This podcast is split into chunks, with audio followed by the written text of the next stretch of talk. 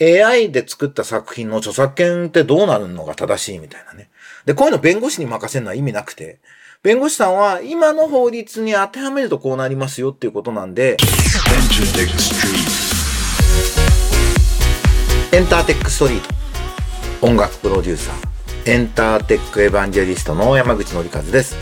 えー、このポッドキャストは、ラジオトークアプリから、Spotify、Apple Music などにも配信しています。今あなたがお聞きになっているサービスでブックマークをお願いします。え毎週月曜日更新を基本に、え今とこれからのエンターテインメントテクノロジーのホットトピックスについて一緒に考えていきましょうという番組です。今週も気になった記事ご紹介したり解説したりしていこうと思います。短い時間ですが、どうぞお付き合いください。ということで、改めまして山口のりかずです。なんか涼しくなりましたね。まあ、僕東京にしか今週いませんでしたが、すごいいい気候で、こういう気候があと2、3ヶ月続いてほしいなっていうふうに思ってます。で、先週は、僕は山口ゼミって作曲家の育成の新しい期、37期になるんですけど、始まって15人集まってみました。えー、始まりました。あと音楽マーケティングブートキャンプも、えー、デジタルマーケティングのセミナーも続いていて、先週はスターミュージックというレーベルで TikTok のね、かける音楽の第一人者の中村くんに喋ってもらって、僕もすごいキャッチアップできて勉強になったり。あとは、えっと、都内のスタジオで、マジコンスタジオっていう渋谷のちょっと外れにある、僕の友人でもある、トムツさんがやってるスタジオで、あの、作曲家が集まって、ある有名、ヒット曲数々ある有名シンガーの方向けに、えー、その方が今年、来年か出すアルバムのためのコーライティングセッションってなりました。えー、3部屋ぐらいで4人ずつ集まって、1日朝10時に集まって6時からみんなで聞くと。8時間で1曲作るっていうのが僕らのやるパターンなんですけど、これ2日間やって2日間で6曲できたんですけど、あ素晴らしいクオリティで、まあ、これは世に出ていく曲だろうなって。もちろんその対象のね、ディレクターと一緒に作ってるんでアーティストに選んでいただきたいんですけども、そうじゃなくても世の中には出ていくレベルの曲ができたなって曲を聴きながら、えー、思って楽しみです。なんかやっぱ集中して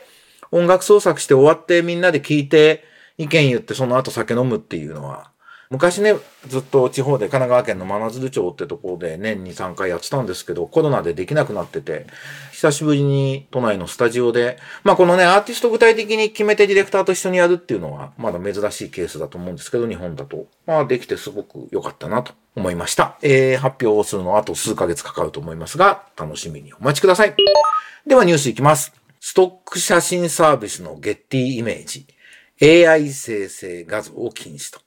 IT メディアのニュースで世界有数のストックフォトサービスの一つ、ゲッティイメージは人工知能によって生成された画像をサイトから排除する。AI で作成した作品の提出も受け付けないというニュースで、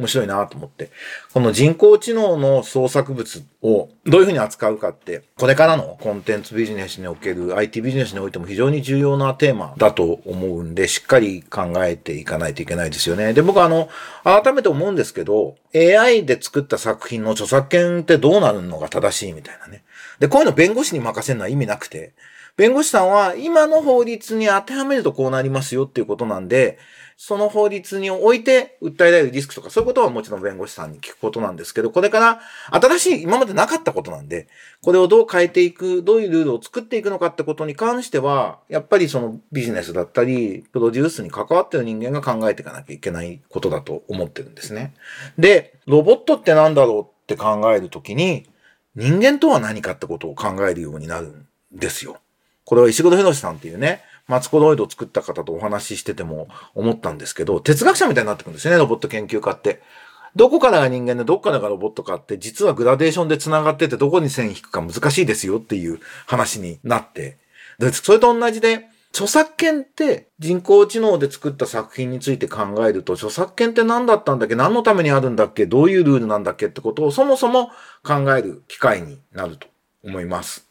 でね、このストックフォトみたいなサービスっていうのは、まあ、ある種著作権をライトに、そのクリエイターから預かってライトに扱うことで成立したマッチングサービスみたいな側面なわけですよね。なんで、その延長線上にある側面もあるわけですよね。AI で作ったあの写真みたいなものっていうのは。で、それを排除するっていうのは、まあ、シニカルに言うと、君たちコンペティターなのね、事業者としてねっていうことも言えるなというふうに思うんですけども、なんかこの著作物ってどうでどういうビジネスにしていくのがいいのだろうっていうことをしっかり考えていくことは大事だなと思います。僕もなんかこの辺でのことをしっかり本に書いたりとか、まあ、まずはノートとかでしっかり見解をまとめて発表していくことをやっていかなきゃいけないなって思ってます。あの大事なのは、あの良質のクリエイターとユーザーのためになることで、で、文化、カルチャーが発展していくっていう観点で、そのためにはこういうルール設定に今までのルールをアレンジメントしていくのがいいみたいなことを考えていくべきなんだろうなと思っています。次、C ネットジャパンから、えー、これ現実を超える仮想世界の今。開発者が語る VR トレンド最前線っていうシリーズで、現実とバーチャルが交差するメタバースで美術館を開催して感じた芸術の新しい楽しみ方っていう、メタバース美術館の体験談について、非常にポジティブに書いてあるレポートです。で、まあ、ぜひお読みになっていただきたいんですけど、あの、まあ、あの、メタバース美術館とすごく、僕もポジティブで、まあ、アートの楽しみ方だったり、まあ、関わり方だったり、活用の仕方っていうのが、まあ、広がるだろうなと思います。で、同時に、メタバース美術館があることによって、リアルの鑑賞の価値っていうのが、僕はむしろ高まると思っていて、これコンサートも同じなんですよね。だから知る機会が増えるバーチャルでっていうのはもちろんそうなんですけど、リアルの体験の価値っていうのは何だったんだろうってことをしっかり確認して、それをなんかその価値を高める機会に持っていけると、すごくいいことなんじゃないかなと思っています。現代アートってね、そういうのを感じるのにちょうどいい題材だと思うんで、なんかそんな視点で見てもらえるとよろしいのではないでしょうか。それから、東洋経済で音楽サブスクで頻発、再生キャンペーンの是非っていう記事があるんですね。要するに LINE Music とかで、あの、ユーザーに呼びかけて、何回、いつまでに何回再生してくれて、それスクショを送ってくれたら何かあげますみたいなキャンペーンが広がっていて、それはどうなんだろうっていうことを書いているんですけど、これ、あの、出てきてる人が全員僕知り合いで、あの、記者の田辺さんって方もお仕事したことあって、でね、ビルボードの編集長の高島さんも、あの、出産してご復帰されておめでとうございますだし、あの、ビルボードの磯崎さんとは一緒にね、エンタメデータアナリストって講座をやったりしてますし、LINE ミュージックの高橋さんも、LINE ができる前から NHN で音楽サービスやりたいって相談されてからのお付き合い、もう10年以上ですよね。だったりするんで、皆さんよく存じ上げてる方がいっぱい出てきて、なかなかそんな記事もないんで面白いなと思ったんですけど、まあその中にもちょこっと出てくるんですけど、高橋さんが言ってたのかな一言で言えば、過渡期ってことになるんだと思うんですよね。これ再生キャンペーンって分配金額にもつながるので、CD のまとめ買いと一緒で同じ人がアーティストを応援するために何百回何千回と聞くのって、ストリーミングサービスの使い方としては、まあ邪道ではあるわけですよね。それは間違いなくて。ただ今まだ日本はサブスクの普及が完全に一般化してない段階だと、こういうことでストリーミングサービスの存在、サブスクサービスの存在を知ってもらうっていう価値はあるのかなと僕なんか思いますし、で、その、まあ分配額がこう歪めるっていうのも、全体のパイがものすごい大きくなれば、少々ね、1万再生とかやっても、まあ誤差になっていく。なので、お金のためではなく、もっと意味のある新しいファンとのエンゲージメントを濃くしていくためとか、新しいファンにも広がっていくキャンペーンのやり方をみんなが考えるようになると思うので、まあ今まだ日本はアメリカに6年、7年か遅れてるというのが僕の見立てなので、あの、音楽業界本にも書いたんですけど、アメリカの2015年のサブスク普及率と日本の2021年が一緒って、あ、6年かっていう風になっているんで、まあまだ本当に早々期なんで、まあいろんなことがあって広がっていく過渡期なんだなというふうに思いましたが、まあ興味深い内容なので、ぜひ皆さんも東洋経済オンライン読んでみてください。えー、それから日経新聞から地方局番組いきなり全国区 TVer で人気ボーダーです。っていうね。TVer っていうテレビ局がみんなで、えー、見逃しサービスを中心にやってるデジタルプラットフォームが出てきたので、地方局が作って、普段だとそのローカル地元の人しか見ないような番組が全国区で見れるようになって人気番組が出てきてますというような、えー、記事なんですけど、